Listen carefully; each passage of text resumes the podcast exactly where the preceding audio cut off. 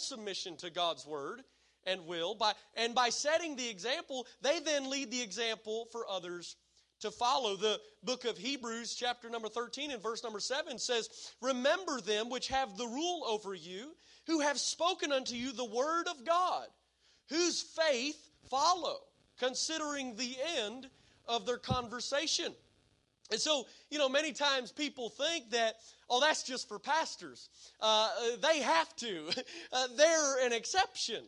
But I don't have to be that way. Um, it is true that if a man does not meet these qualifications, then he cannot pastor a church. But just because it's a standard for pastors doesn't exempt every other Christian from needing to do the same thing. What I'm trying to say this morning is that people have no problem holding a pastor to a higher standard, but when it comes time for the pastor to hold his people to a higher standard, oh no, preacher, that ain't for me. The excuse is, I'm not a, I'm not a pastor. I don't have to. I can tell this thing's going to go over like a lead balloon, so buckle up and have fun today. How does this text, preacher, how does this text apply to us? It's about pastors and ordaining elders in the church. How does it apply to all Christians? Well, first of all, because pastors are not the exception to these things, they are the example for these things. Remember, we've all got a part. Y'all remember that from last week? We've all got a part. Let me say it like this leaders, leaders are examples, not the exception. Leaders are examples, not the exception. In some capacity or another, each one of us follows an example and sets an example. See, true leaders are examples, not exceptions. Uh, hold your place in Titus. Turn a couple pages to the left to 1 Timothy. Just a page or two to the left to 1 Timothy chapter 4.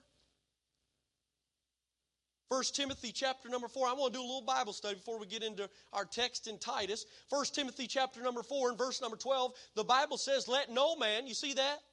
Let no man despise thy youth, but be thou an, a what? An example of the believers in word, in conversation, in charity, in spirit, in faith, in purity. Hey, Timothy, be an example. Don't, don't let anybody uh, despise your youth. I want you to be an example to the believers. Turn a couple more pages to the left to Philippians. Philippians, just a few more pages to the left. Philippians chapter 3. And I want you to look at verse number 17. Philippians chapter 3 and verse number 17. If you're there, would you say amen? Look at verse 17. Brethren, be What's the word? Followers. Everybody say followers. Everybody say follow an example. Now say set an example. Okay, he says in verse 17, Brethren, be followers together of me, and mark them which walk so, as you have us for an example. All right, so Philippians 3, 1 Timothy 4. How about 1 Corinthians 11? Turn a couple more pages to the left. 1 Corinthians chapter 11.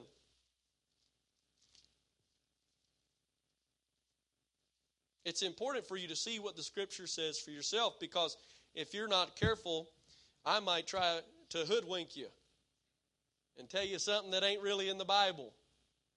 Paul says in 1 Corinthians 11, in verse number 1, Be ye, what's the word? Followers of me. Now, I'm just saying, I ain't going to follow no man. I mean, you know, I'll go to church and all this, that, and the other, but I ain't following no man. What does Paul say? Be ye followers of me, even as I also am of of who? Of Christ. So when a man stands up and says, uh, "I'm going to follow Christ," y'all follow me as I follow Christ. That's something to follow. Uh, he's setting an example for uh, an example to be followed. And if you come back to Titus, Titus chapter number one, uh, one other reference, I'll just read it to you as you're making your way back to Titus is in uh, 1 Peter chapter 5. 1 Peter 5 and verse number 3. Uh, Peter writes to his uh, to the elders there, and he says, uh, "Feed the flock of God which is among you, taking the oversight thereof, not by dis- uh, constraint, but willingly." Nor uh, not for filthy lucre, but of a ready mind. Neither as being lords over God's heritage. How many of y'all know a pastor ain't supposed to be a dictator? How many of y'all know a pastor ain't supposed to be a dictator? Right? Neither as being lords over God's heritage, but being ensamples, examples to the flock, setting the example. And so, what we see in Titus chapter number one is not an exception for one class of people. This is qualifications for an example that is set for everyone else to follow. Nobody's called, uh, I, don't, I don't think anybody other than myself is called to pastor Truth Baptist Church, okay? However, because I'm called, I need to set an example for you so that you can then follow that example in your leadership roles. Because as I follow Christ, you should follow me. Here's, here's that lead balloon again. I can just see it right now written all over your faces. See, there are several principles throughout this. I'm glad y'all think that's funny. There are several principles throughout this text that give us a good picture of not only what a pastor should be like, but what all leadership should look like. First, we see the call, and then the character, and then the cause of godly leadership. If you're taking notes, uh, number one, I want you to see the imperative call for godly leadership. Look again at verse number five. He says in uh, verse 5 For this cause left I thee in Crete, that thou shouldest set in order the things that are wanting and ordain. The thing to understand about godly leadership is that it's, it's divinely mandated uh, God says, that, Hey, I'm sending you down to Crete, Titus, because there's some stuff I want you to set in order. And if there's one thing I know about the God of the Bible, He's a God of order. And He has placed every member in this body of, in this body of believers and in the body of Christ as a whole as it has pleased Him. And the problem that they were facing at Crete was that some of the parts were out of joint. Some of the parts weren't working properly. Some of the parts needed to be set back in order.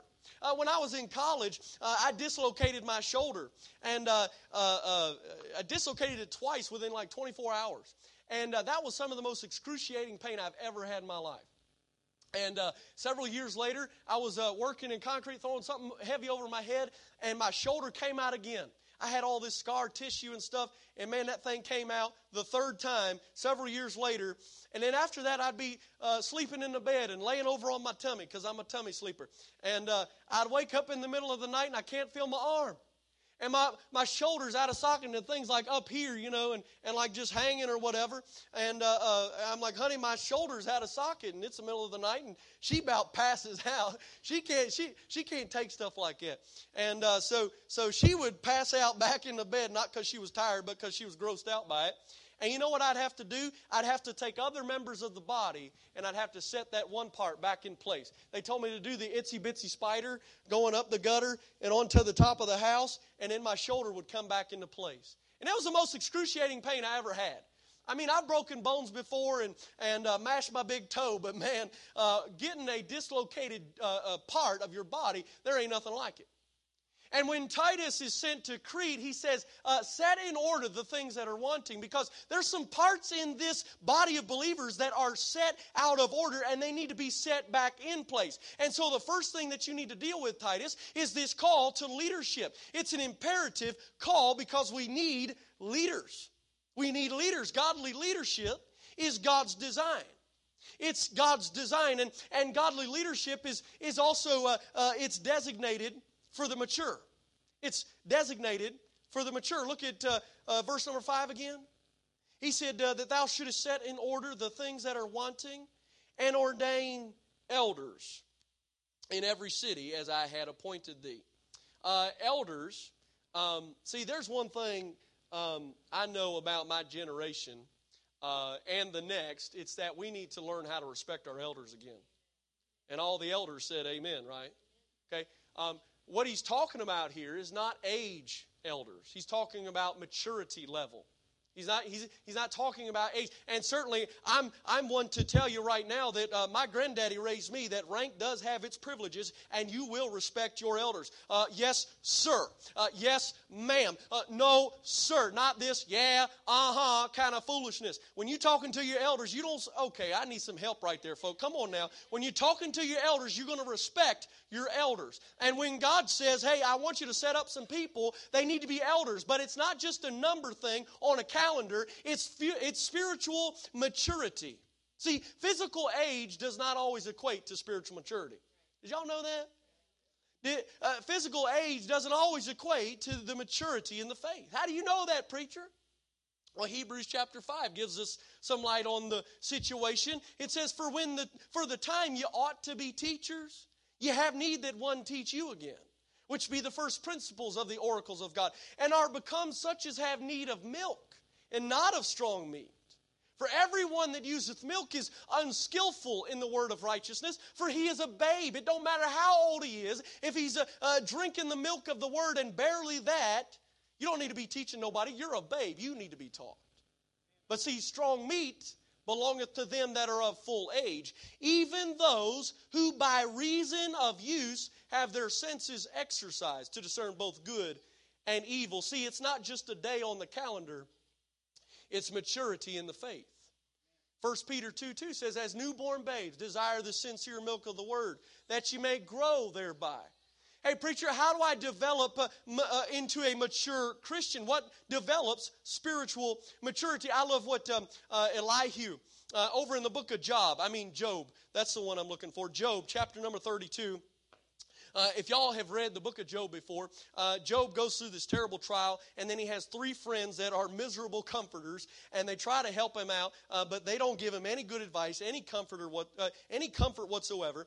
And then this young guy, toward the end of the book, uh, named Elihu, he says, uh, he says to Job's three friends and to Job, Hey, uh, I kept my mouth shut because I thought y'all were older than I was, that y'all were more mature than I was. But I found out that uh, there's a spirit in man, and the inspiration of the Almighty that gives them understanding. And I've got God's word, and I don't know what y'all been talking about, but because of what God says, I know what this man ought to do.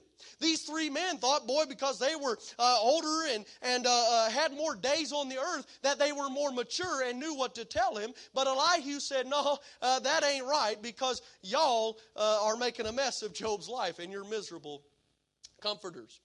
The psalmist said in Psalm 119, I have more understanding than all my uh, students. Y'all can use this uh, uh, on, on Monday in school. I have more understanding than all my teachers, for thy testimonies are my meditation. I understand more than the ancients because I keep thy precepts. What's he saying? I understand more than the person that's been on the earth uh, way longer than I have because I am keeping God's testimonies. I'm keeping God's precepts. I'm studying the Word of God, and it's the Word of God and the reason of use that exercises it, that uh, uh, uh develops that discerning ability between good and evil. Uh, what I'm trying to say in my country bumpkin way is when you read the Bible, you grow up as a Christian. Amen and amen. God help me up here. Lord, help me. I need you, Jesus. Lord, help me. I'm getting tongue tied trying to be cute. Help me to preach the Bible. Amen and amen. You know what's sad? It's sad how few men in our churches today, in our society today, are biblically qualified to lead. It's sad. What's even worse is when people don't rise to the I mean, pastor in a church, that's one thing. I mean, it's, it's sad how many people won't even uh, meet the qualifications uh, to, to, to pastor a church. But what, what's even worse than that is when a father and a husband or a wife or, or, or children don't even meet the standard that God has called them to uh, by fulfilling their basic roles. See, God's looking for leaders to set the example. He's looking for men to start leading. I love our Sunday school. We started this thing called Real Men Lead. And men, if you're in here, you're not too late to start with us next week, okay? It's up to us men to lead our homes and our wives and our children. But it's sad how many people out there uh, can't even fulfill those roles, let alone roles in the church. Amen. That's good preaching. I love what Jeremiah said, and I don't love it, I hate it. But Jeremiah chapter number 9, verse number 3, it's a sad state in Jeremiah's day because he said, There ain't nobody that's valiant for the truth. And I'll tell you what we need in this church and in this day and hour. It's some men, it's some ladies, it's some godly Christians that would get valiant for the truth and get uh, quit being pushovers and quit getting offended at every little thing and stand up for the truth and be valiant for the truth. This still is the uh, the land of the free and the home of the brave, ain't it? I mean, well, good night. Why's it got to be uh, in the United States of America that people get offended by a status on Facebook, but when it comes to standing for truth in the church, we're going to get our butt on our shoulders and walk out the door? I'm talking about we got to grow up if we're going to lead by example, by example, by maturity, by maturity. That's what godly leaders do. You're mature. You're, you're valiant for the truth. I'm talking about examples for godly leadership. I wonder if there's anybody here today that would put their big boy britches on or their big girl britches on and say, you know what? God has called me to set an example to those that look to me for leadership, and I want to fulfill my God given role and be that and do that in the realm that God has called me to. I'm talking about mamas raising your babies the way God wants you to. I'm talking about daddies uh, uh, uh, stewarding the lives that God has put in your life. I'm talking about friends being examples to the people around you. I'm talking about examples of godly leadership. Whether you're a pastor, a dad, mom, a grandparent, an older sibling, a fellow employee, whatever the case, God has called each one of us to a specific realm of leading by example. So the imperative call for godly leadership in, in verse number five, it's, it's divinely mandated. It's designated for the mature. But number two, we see the individual character of godly leadership. I've been hanging around Kenny Baldwin too long. I'm alliterating my messages now. Again, I like alliteration, so if you don't, sorry. The individual character of godly leadership is what we see. First of all, a godly leader prioritizes their relationships. A godly leader prioritizes their relationship. Look at verse number six. What does it say? If any be blameless, the what? The husband of one wife, having faithful children, not accused of riot or unruly. You see, a godly leader prioritizes their relationship. They know that uh, before I'm a pastor, before I'm a CEO, before I'm a dentist, before I'm a principal, before I'm a brick mason, I'm a husband. Woo, that's some good preaching, preacher. And before I'm a pastor, before I'm a principal, before I'm a dentist, before I'm a farmer, before I'm anything else, I'm a, a, a father to my children the husband of one wife, having faithful children, not accused of riot or unruly. Notice he says blameless. This means that a, an eligible person for this leadership role must be without blame in these things. If you're going to lead by example, you got to prioritize your relationships. Numero uno. Before a daddy's called to be a leader to his kids, he's called to lead his wife as a husband. See, kids have a difficult time being raised the way God intended when that basic family unit of one man and one woman is broken down or distorted in any way. And see, mommy and daddy don't act like a team and work together to raise the family, and so uh, really the whole family's a mess. That's why you're the, thank you, baby. I love the amens on that one because a, a godly leader prioritizes their relationship. I'm a husband of one wife. I'm the, I'm uh, uh, I got faithful children, not accused of riot or unruly. Give it a couple years, Willow might be rioting or unruly. I don't know yet. But by golly, I'm going to try to do my best in leading my family. The point is, is that God intends for men to provide and instruct, and He calls for the women to nurture. And when there's harmony and balance uh, that takes place in the home, uh, that's when a husband leads his wife and the wife guides the home. See, more important than your job is your role as a husband and father. Putting food on the table don't make any difference if contention and strife abounds in the home. Hey you, hey, you can teach your kids how to kill a buck all you want, but if you never teach your kids how to read the Bible and pray to Jesus, you got problems, friend. Amen. Hey, my dad, my daddy taught me how to uh, uh, uh, skin, skin a deer and, and uh, gut them out and uh, taught me how to fish and uh, taught me all of these things, man, life skills, how to turn a wrench on a car. That's all good and well. But, buddy, when I come to God, I need to, I need to understand that when I get in God's Word, that's what's going to develop me spiritually. That's how I'm going to grow. And if I don't take heed to the leadership role that God has called me to, my kids are going to suffer. My wife's going to suffer. I got to prioritize my relationships. Hey, if your kids won't follow you, why should the church? If your kids are unruly, no wonder your church members are. If you're not faithful in the basics, you won't be in the complex. Faithful in a little, faithful in much. A godly leader prioritizes their relationship. A godly leader is prudent in their responsibility. Is prudent in their responsibility. Look at the uh, beginning of verse number seven. He says, For a bishop must be blameless as the steward of God. Paul uses two terms in this passage to describe the pastor of a church. Uh, elder, we've already seen it in verse number five, and then bishop here in verse number seven. Now, elder speaks of, of the dignity of the office, okay? Uh, one that is mature in the faith. But then a bishop uh, speaks of the duty of the office. See, an elder should be respected for their maturity, but with that also comes the responsibility of being a bishop.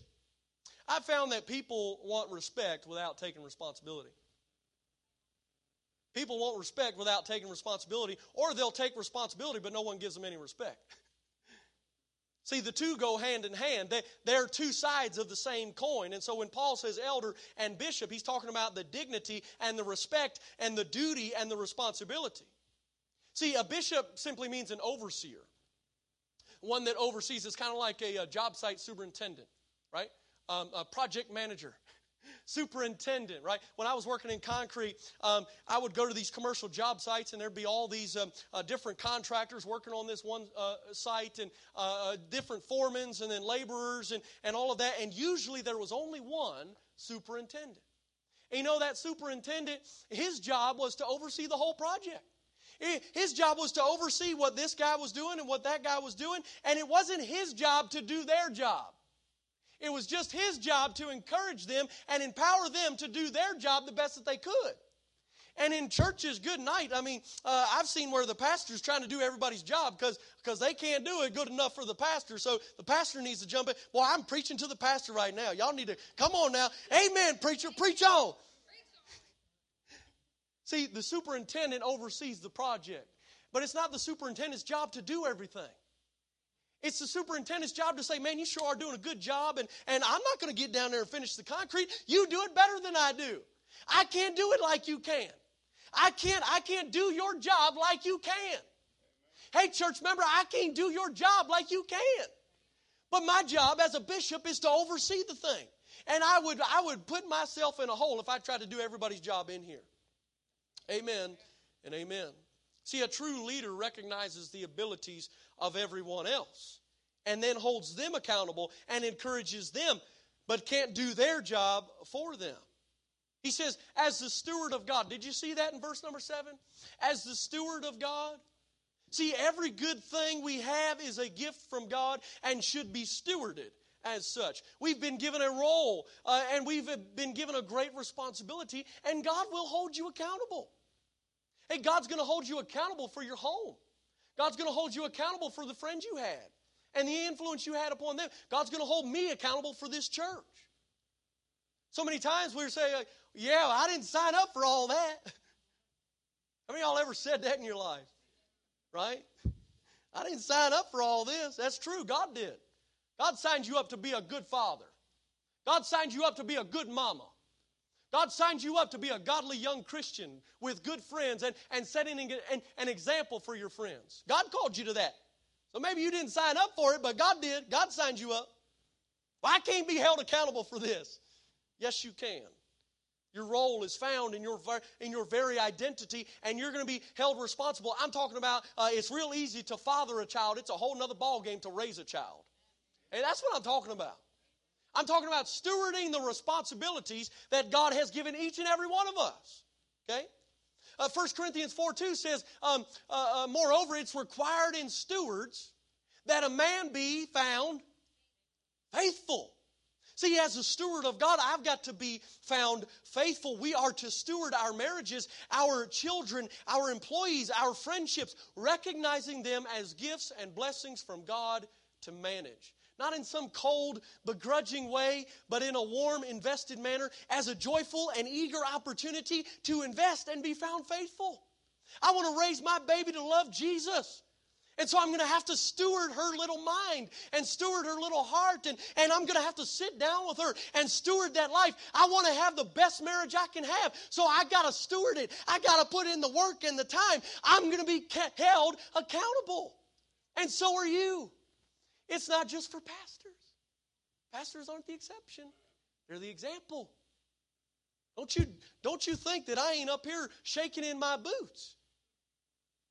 Look, I realize the responsibility of a pastor, but, but understand you can hold me to that standard, and, and by golly, by God's grace, I'm going to stand to it too. But I'm going to, as a good pastor, hold you to your standard as well. Amen. Aren't you glad somebody get up and preach the truth to you at Truth Baptist Church? This ain't tickle your ear, Baptist Church. Somebody say amen to that. Amen. Hallelujah. Thank God for truth. Can we take it, church? See, in your realm of responsibility and your realm of leadership, are you setting an example of faithfulness? If you want R E S B E C T, it starts with responsibility. Daddy, it's your responsibility to lead your family in devotions. Daddy, it's your responsibility to get the family up and get them into church. Come on, ladies, I need some help on that. Daddy, it's your responsibility. Where's all the men at? It's your responsibility to get your family in church. A godly leader, his individual character, he's uh, he prioritizes his relationship. He's prudent in his responsibility. A godly leader, this is for ladies too, okay, is personally regulated. What do you mean? Look at the end of verse number seven. He says, as a steward of God, not self willed, not soon angry, not given to wine, no striker, not given to filthy lucre, but a lover of hospitality, a lover of good men, sober, just, holy, temperate. A godly leader, not just a pastor, a godly leader is personally regulated. See, this person is not selfish, they're selfless. They're not out of control, but one that exercises self control. That word self willed there means not, not self pleasing or arrogant. A true godly leader isn't proud or self serving. Not soon angry. Saw that one, right? Not soon angry. Did you know that when a leader uh, flies off the handle, more people are affected? More people are hurt? And so, this leader, this godly leader, uh, cannot be soon angry. They've got to be able to have patience and long suffering. Aren't those fruits of the Spirit? An example, not an exception. Not soon angry. How about this one? Not given to wine. See, Pastor, that's just for you, not me. See, we're going to we're going to hold you to this standard. But when you set the example, don't come at us with what we should be doing. Not given to wine. See, this is when uh, this is when we think these things are exceptions, exclusive to the pastor. Uh, when we get to something we don't like, that's when it becomes an exception. That's when we cherry pick and say, "Yeah, I ought to do better on that," but yeah, no, that one's for the preacher. Mighty quiet in here. Rather than example for you to follow, we think uh, it's an exception. And when the pastor tries to hold you to a standard, well, he's just trying to tell everybody what to do. No, I'm trying to set the example. Well, I just use a little wine for my stomach's sake, my often infirmities, preacher. Don't you know that's in the Bible? Well, don't you know Jesus drank wine, preacher? Use a little wine for your stomach's sake. See, that was even written to a pastor for medicinal purposes. This is the same reason. You want to know why it says uh, not given to wine? It's the same reason the Bible also says neither give place to the devil.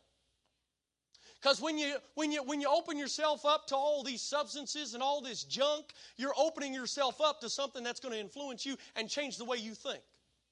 And so, the man of God that stands up with the Word of God to try and teach the people of God about how they should live for God, uh, he can't be given to wine because if I've had a couple uh, before, and I'm just saying, if there was anything that drove a man to drink, it'd be pastor in a Baptist church. Amen and amen. You can amen that one till the cows come home. But look here, a, pa- a, a pastor can't be given to wine, not as an exception, but as the example because I care about you, because I want your life to be better, because I'm tired of seeing people uh, drown away their sorrows when they could get on their knees and get the thing right uh, before God. So uh, before you open yourself up to those destructive influences, don't try to duck it as an exception.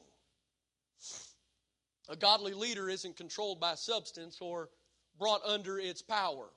Hey, Titus, if you find somebody like this that's personally regulated and understands the detrimental effects of these things, that guy is probably a good one to set an example for everybody else.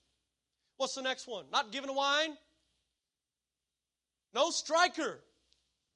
This just simply means he ain't going to be violent or malicious. I'm not one to fight, but if you sock me in the mouth, I hope I'd have enough. I, I, I think some of y'all are probably thinking about socking me in the mouth already uh, after all this preaching. But if you sock me in the mouth, I hope that I'd have enough grace to turn the other cheek.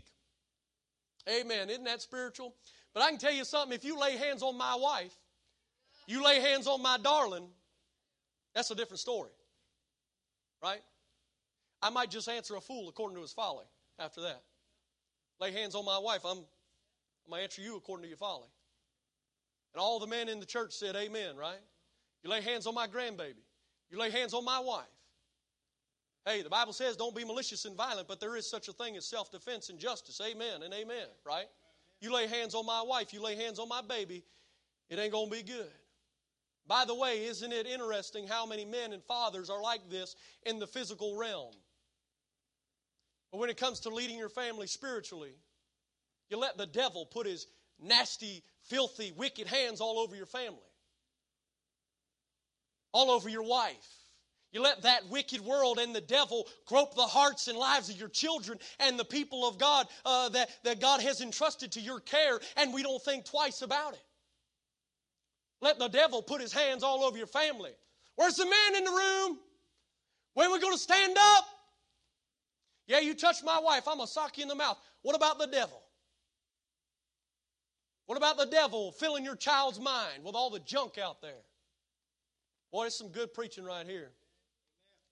Be a man of God and stand up and fight for your family. What am I talking about? Father, God, God, the devil's got my baby, and I pray, Lord, that you would get him off of him. Lord, that you'd bind the devil. What are you doing, preacher? I'm standing up for my family. I'm being a man of God. I'm being valiant for the truth. And I'm just saying, if there's going to be some godly leaders in Truth Baptist Church, we're going to have to wake up and smell the coffee. It ain't just in the physical realm, it's in the spiritual. It's in the spiritual. Leading your family, standing up for the truth. No striker. Not giving the filthy lucre not giving a filthy lucre. I'll tell you this much. That just means, um, uh, you know, he ain't in it for the money, right? I'll tell you this much. When it comes to pastor the church, I ain't in it for the money. I don't do it for the money. I'm thankful that all my needs are met, and I mean that. I am content and thankful for God's provision and your uh, y'all's generosity. But being a leader ain't easy. Y'all know that. Setting a godly example will cost you. And so Paul says, you can't be in this thing for the wrong reasons, Titus. These elders, these bishops can't be in it for the wrong reason. It's not about the money. But again, this just speaks to uh, the person's motives of, of uh, uh, not uh, self serving and not being for a greedy gain. Okay? Can I just say this on a side note? All the money in the world uh, would not convince me to take my job any more seriously than I do right now. Y'all could pay me three times what you do, and it wouldn't make me take my job any more seriously than I do right now. See, the value of being a leader is not found in what you gain personally. The value of being a leader is not found in what you gain personally. Here's a good principle it's found in what you give personally. In stewarding those lives, in, in, in, leading your family. It's the, that's where I find value. It's when you say, aha, I see it, preacher. Aha, God's changing my life. Aha, when your children learns, that's the value for the leader. Not in what you can gain, but what you can give. That's what a real leader does. That's what a real leader does. I'm getting upside down up here. A godly leader is personally regulated. A godly leader uh, prioritizes their relationship and is prudent in their responsibility. Let me hasten.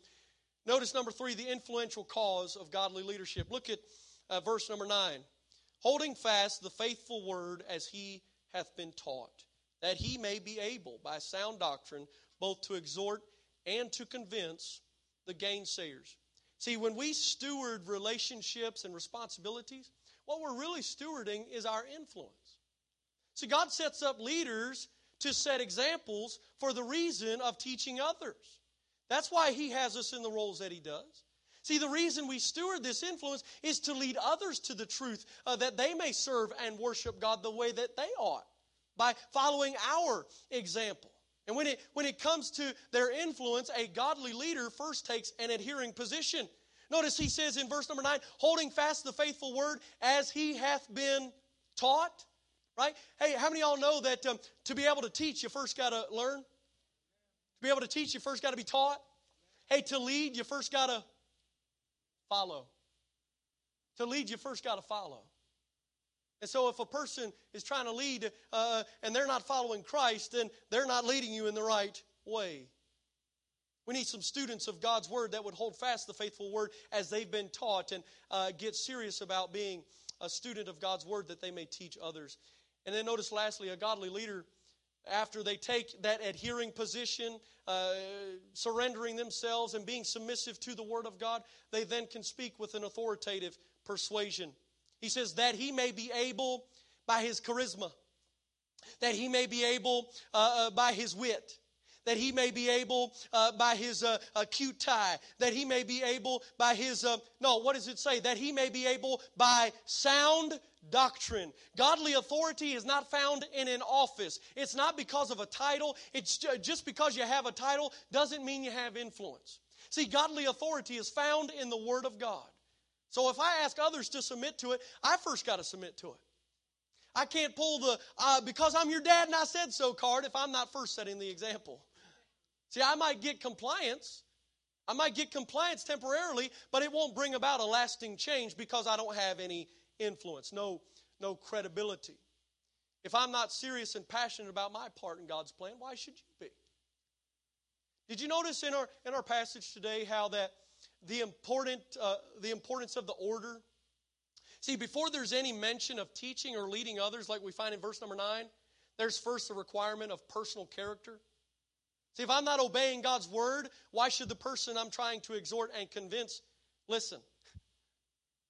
Maybe the reason people don't listen to what you have to say is because they haven't seen it obeyed in your own life. Parents, maybe the reason your kid, oh, don't, don't, don't let me lose you yet. Parents, maybe the reason your kids don't listen to you or respect their teacher at school is because they see the example you set. Maybe the reason your kids don't respond to the preaching of God's word is because they never see you respond to the preaching of God's word. Maybe the reason that uh, they talk bad about the pastor is because they hear you talk bad about the pastor. They're just following the example they see. And so if we're gonna if we're gonna truly lead and have the authority that we should, it's gonna be with the word of God, that he may be able by sound doctrine both to what? Exhort and to convince the gainsayers. See, the, the, the purpose of communicating truth and being a leader is to lead and help others. And when it comes to our influence upon others, it must be founded upon love and upon intention, upon trying to help that person. Caleb's coming up here. I want to, I want to use him in a in an illustration. Come on up here, Caleb. Now, Caleb, I'm your leader. Okay? Now, as a godly leader, I want to, by sound doctrine, exhort and to convince him that he should um, uh, do the things I'm going to ask him to do. Okay? Uh, and so we know the Bible says that you should come to church, right? Not forsaking the assembling of yourselves together and uh, give attendance to reading. The Bible also says we should read our Bibles. So if I truly want a Caleb to make a change in his life, I, I really want to lead him in the right way and lead him uh, like I should, then um, uh, I'm going to tell Caleb, you know, Caleb, you really ought to come to church more often. Caleb, you know you really ought to, you really ought to be reading your Bible. Caleb may comply for a little time. Caleb may say, Yeah, you know, Pastor Chris is right. I guess I ought to do that. But you know, that word exhort, uh, that, that word is parakaleo. Uh, it means to come along beside uh, and then lead and then convince. And so to exhort, I was talking uh, with, with someone else about this the other day. Uh, there's a lot to be said about encouraging people to do the right thing. If I just tell you what to do all the time, you're not going to do it for the right reasons. But if I do this, if I say, Caleb, I'm, I'm parakaleo, I'm coming alongside, I say, come on, Caleb, let's go to church. Come on, man. Uh, you, you see what I'm doing?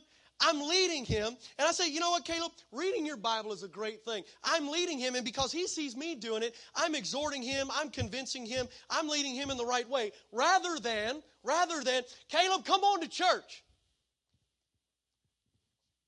Caleb, why don't you? He's a good boy. He's a good follower. Caleb, why don't you read your Bible, man? Open that book up. Don't you know nothing? Hey, man, let's sit down together. What's the difference? What's the difference? Influence. Influence. I'm encouraging him. I'm exhorting him to do the right thing. And influence. See, see, I'm, man, I'm sorry. I'm just wearing you out.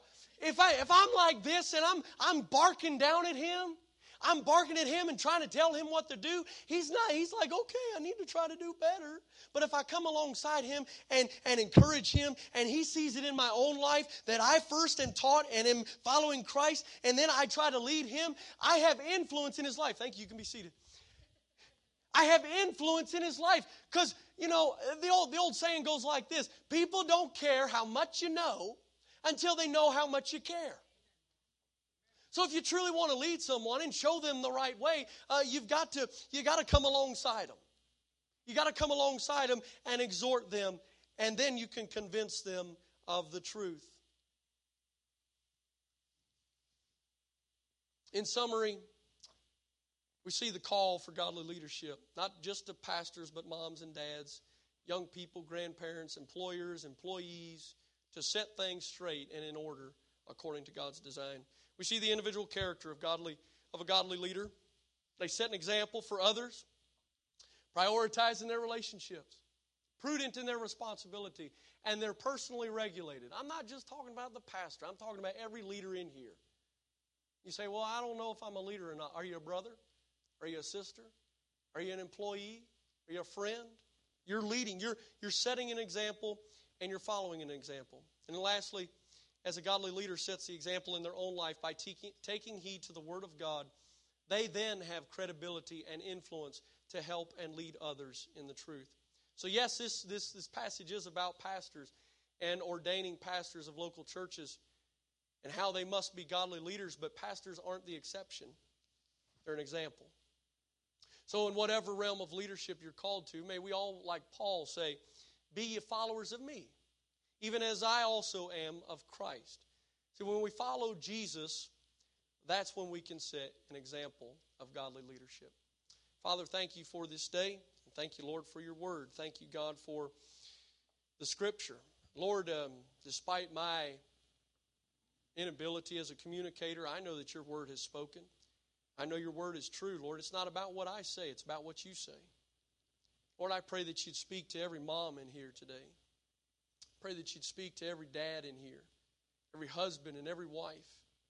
God, I pray that you'd speak to every young person, Lord, to Lord, spur them on to be the godly example that they ought to be. Lord, I thank you for the opportunity you've given me today to share your word with your people.